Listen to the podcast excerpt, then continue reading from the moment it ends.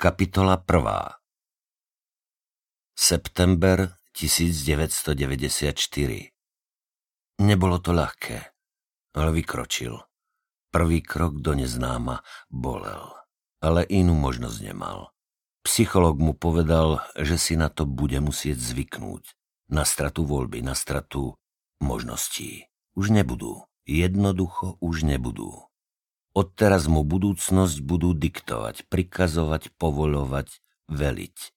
Bude to vraj čudné a nepochopiteľné pre ňo zvlášť, ale inú možnosť mať nebude. Bude musieť poslúchať. No a aj tak to vždy robil. Poslúchal ju. Prekročil prach dverí. Pupočnú šnúru s doterajším životom prestrihli masívne ocelové dvere. Šedé, hnusné, akoby lepkavé. Natreté boli už dávno, ale stále vyzerali ako lepkavé. Zabuchli sa a prestrihli. Ako vo filme Abyss. Priepasť. Naozaj do nej vstúpil a ocitol sa medzi nimi, medzi mužmi. Urobil ešte krok vpred a podvedome sa trochu prehol v páse, aby ho šedá farba neumazala na chrbte. V zámke zaštrngotal kľúč a vzdialujúce sa kroky pomaly tíchli. Ostal v tom namočený úplne sám. Masívne ocelové dvere sa za mnou zabuchli a ostal som sám. Niekto ich natrel na šedo. Farieb je tu veľa. Iba dúha ich pozná sedem a vraj sa dajú aj miešať, ale asi nebolo nikoho, kto by sa unúval. Tieto stačilo na šedo. Hnusná šedá, olejová, lesklá a odporne slízká. Neskôr som našiel odvahu. Obzrel sa a skúsil. Neboli slízké, iba sa tak hlupo leskli. Na dotyk chladili. Neskôr som našiel odvahu aj na iné veci a tie boli slízké a hnusné a musel som, ale až neskôr. V prvý deň som iba civel, Nenašiel som odvahu ani si náhlas uprdnúť. Bál som sa otvoriť zadok. Vonku, keď sme sedeli s chalanmi na pive a občas sa reč zvrtla na niekoho v base, počul som všelijaké reči, rozprávky, bajky. Vraj sa tam trtkajú do zadku a žerú šalác aj s úsenicami, aby mali proteíny. A trčia celé dni v tme na samotke za trest, ak sa pobijú. A bakary ich tríznia a bijú na každom kroku. A tak to ukazovali v amerických filmoch. Tak to asi bude pravda. Alebo u nás je to úplne iné. Bude to úplne iné. Obyčajné ocelové dvere, ale ak sa raz zavrú, raz si vonku, potom si vnútri. Raz som bol vonku. Bolo to fajn. Bolo to normálne, lebo každý je aspoň raz vonku. Užíval som si ako každý normálny človek, ani som nevedel, ani som netušil, že je to normálne, že si užívam a že to tak mám vnímať. Je to úplne normálne a že si to mám vážiť, až kým sa normálny život neskončil. Kedy sa to zmenilo? Kedy sa mi ten skurvený život vymkol z rúk? Bolo to na Vianoce v roku 1993. Prišli si po mňa. Vítaj, inteligent, zahrmel a pomaly vstal zo spodnej postele. Bol veľký a bol tu doma. Preto ho privítal ako prvý. Tričko bolo kedysi biele a modré tepláky si z frajeriny otrhal skoro až ku kolenám. Ruky vopchal do reciek. Spíš tu hore?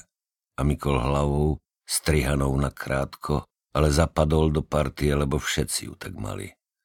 Dobrý deň, Volám sa Kamil Puskajler. Skúsil to slušne, ale rozrehotali sa.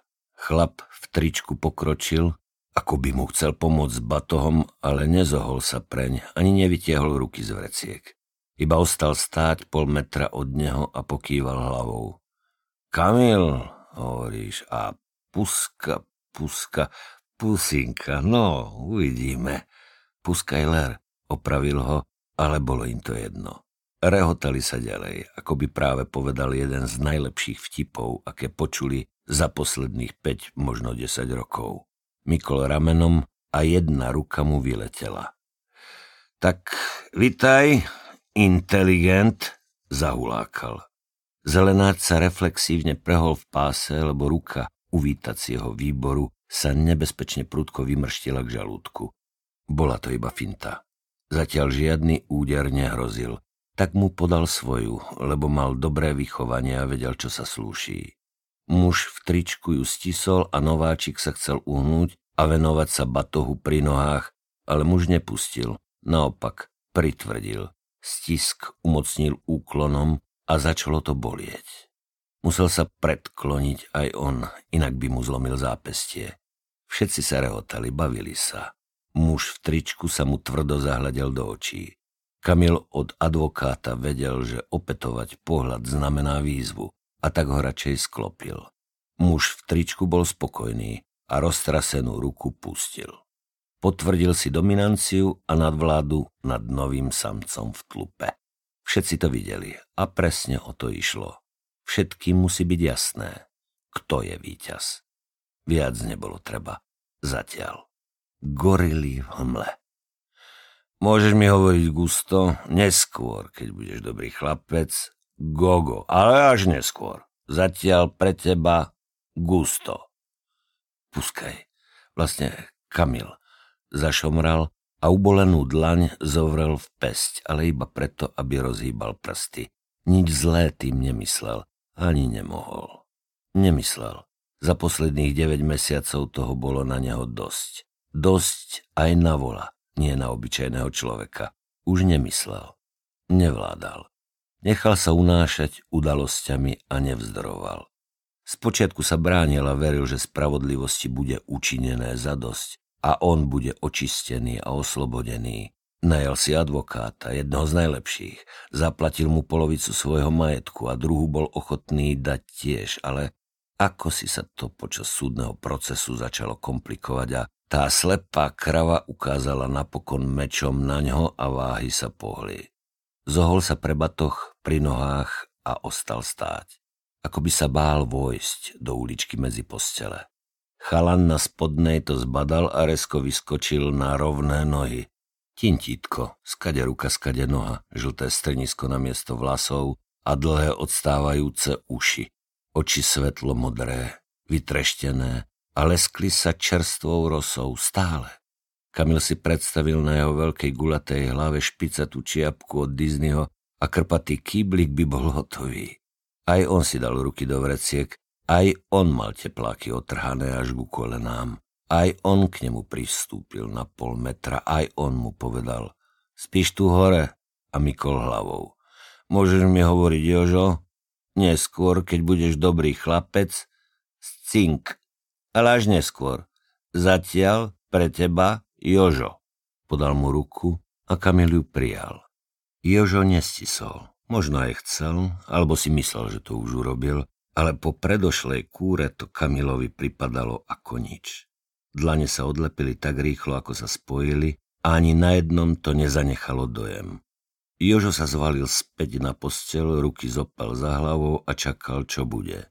Kamil stál pred dverami, v ruke zvieral batoh s vecami, ktoré pred chvíľou nafasoval v sklade a rozpačito čakal.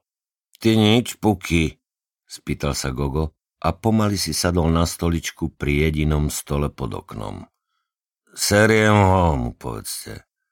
Muž na hornej posteli sa otočil všetkým chrbtom, zahniezdil sa a hlasno si prdol. Opäť sa pomrvil a pritlačil, opäť sa podarilo.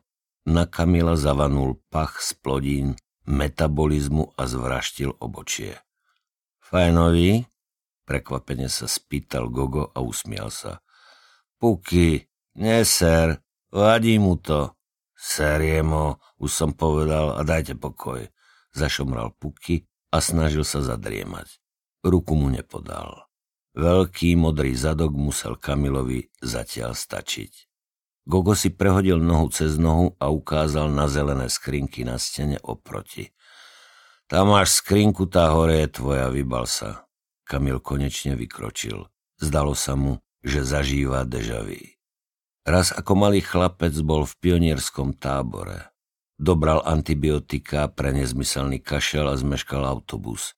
Otec ho odviezol autom o dva dní neskôr. Všetci tam už boli. Čudný pocit prísť neskôr, keď sú všetci už tam. Chalani na izbe sa už poznali po mene a za dva dní vznikli prvé priateľstvá na celý život. Ty si čo zač? Privítal ho veľký tlstý chalan s chlebom v ruke. Mal ho až do skončenia tábora. Inak si ho nikto nezapamätal, iba ako pažravého Peťa s kusom mastného chleba v ruke. Kamil Puskajler, čaute, chalani. Puska, puska, pusinka. Budeš pusinka, dobre? Navrhol veľký s chlebom. Ja som Kamil. Tak čau, pusinka. A dostala si prvú ozajstnú ranu v živote. Nebolela, iba ho postrčila o kus dopredu. Rameno znesie veľa. Ruky si vtedy nepodávali. Tam máš skrinku, tá hore je tvoja, vybal sa a tam hore je tvoja postel. Mne hovoria Peťo a chalanov o chvíľu spoznáš. Hrajú futbal, turnaj. Ja nehrám, nechce sa mi. A odhryzol si poriadny kus, lebo na prázdno mlel už dosť dlho. Kamil mal v hrdle úzko a cítil chuť plaču, ale zatiaľ sa vydržal. Nechcel tam ísť. To otec. Vraj podnik, mesokombinát to dáva skoro zadarmo. Oplatí sa za tri stovky aj so stravou. Učiteľ matematiky organizoval v tom čase cez obvodnú pionierskú organizáciu letný seminár matematiky a fyziky. Zadarmo. Lebo každý spal doma a schádzali sa vždy ráno o 8 v klubovních ZDšky a maslový chlieb so salámou bol povinný. Kto by im cez prázdniny varil, Maslový chlieb so salámov vtedy 13-ročnému Galganovi stačil až do večera. Rok predtým cez prázdniny im učiteľ vysvetlil princíp maticových počtov a ako uplatniť derivácie v praktickej geometrii a tento rok vraj určite pochopia aj integrály. Nebolo ich veľa. Z celého okresu ich chodilo sotva 15, ale vedeli prečo a bavilo ich to. Zvláštna partia, cez prázdniny, keď každý normálny hral futbal alebo vylihoval pri vode, oni počítali príklady a tvárili sa náramne spokojne, lebo boli. Ale ten rok otec rozhodol, že pôjde do pionierského tábora. A tak sa na miesto s integrálmi stretol s tlstým nenažratým Peťom a chalanmi, čo sa vedeli iba byť a fajčiť za chatkami a klamať vedúcim a bola tam aj Julka. Julia Baková už osmačka. Veľká slečna. Jej otec bol tiež mesiar, otcov kamarát.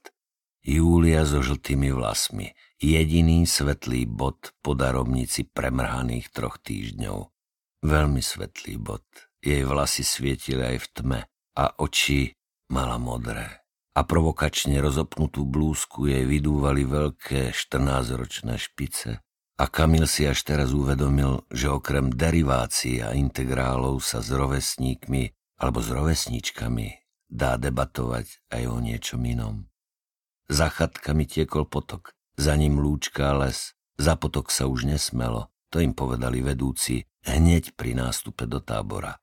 Lenže každý večer sa vedúci zašili do jednej z chatiek a ožrali sa pod obraz Boží. A okrem toho Kamil na otvorení tábora nebol a o zákaze nevedel, tak čo?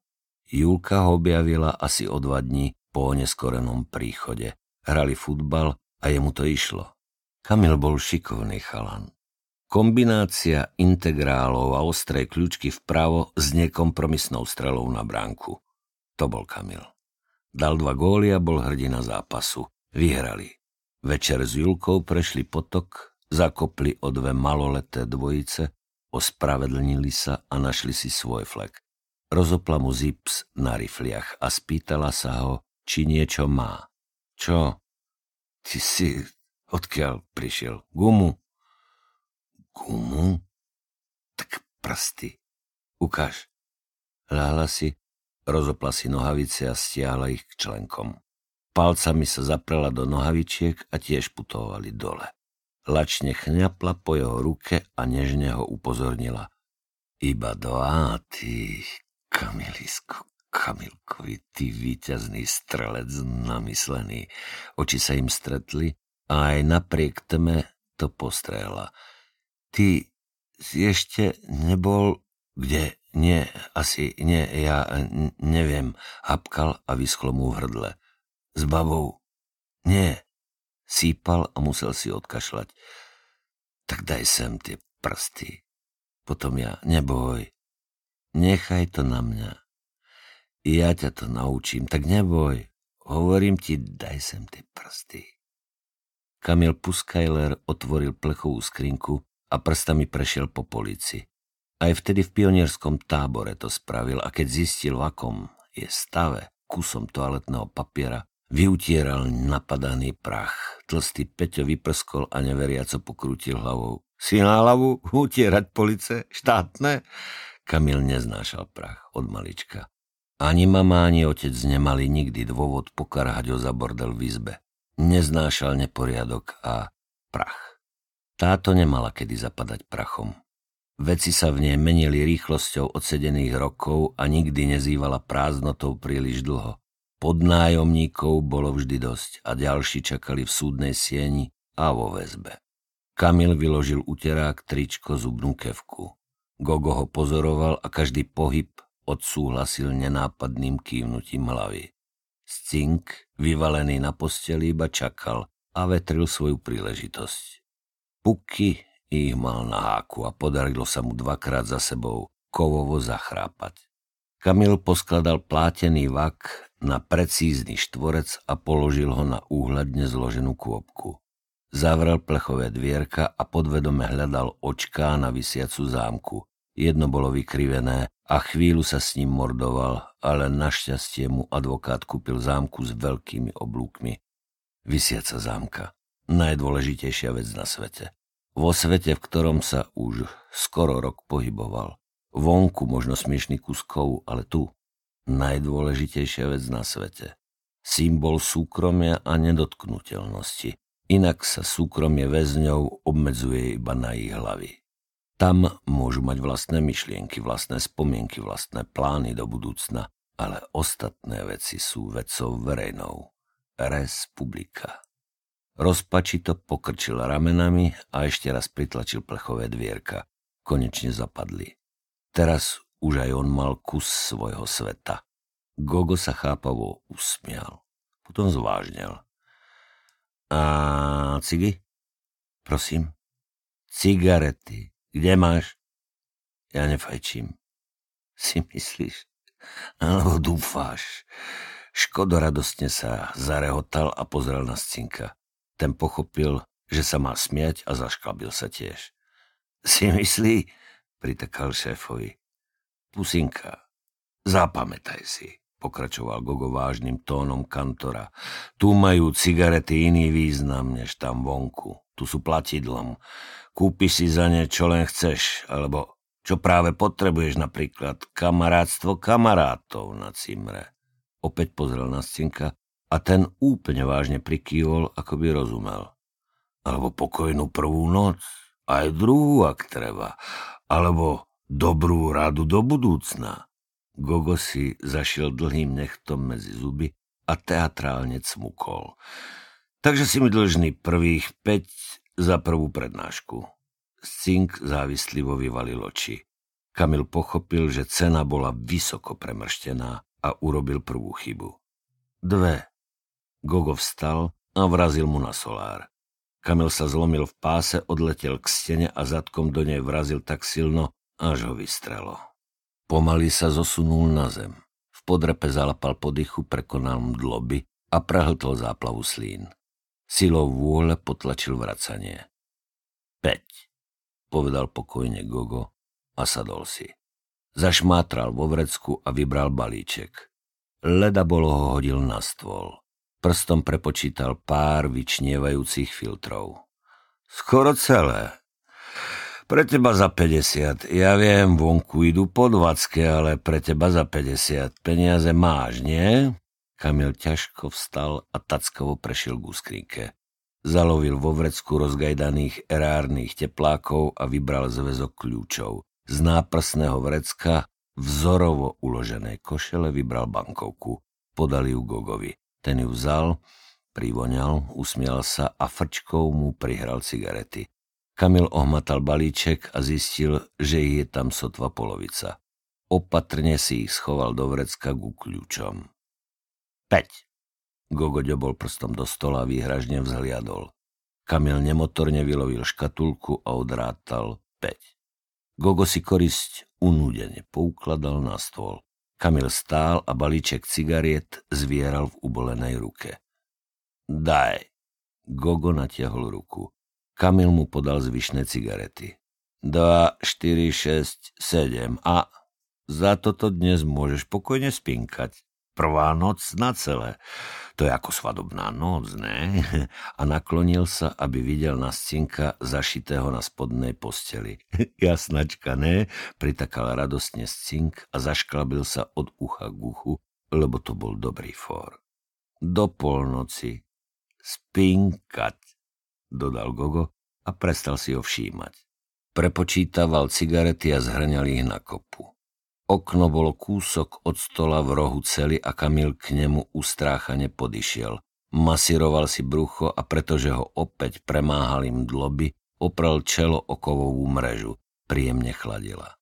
Cez narezané drôtené sklo poukladané ako žalúzie videl bielým štrkom vysypaný chodník a dve lavičky. Aspoň, že tie natreli na žlto. Príjemná zmena. Väzenský dvor. Približne takto ho ukazovali vo filmoch o mukloch a približne takto ho teraz videl on naživo. Hore sa pozerať nedalo, žalúzie z drôteného skla bránili vo výhľade.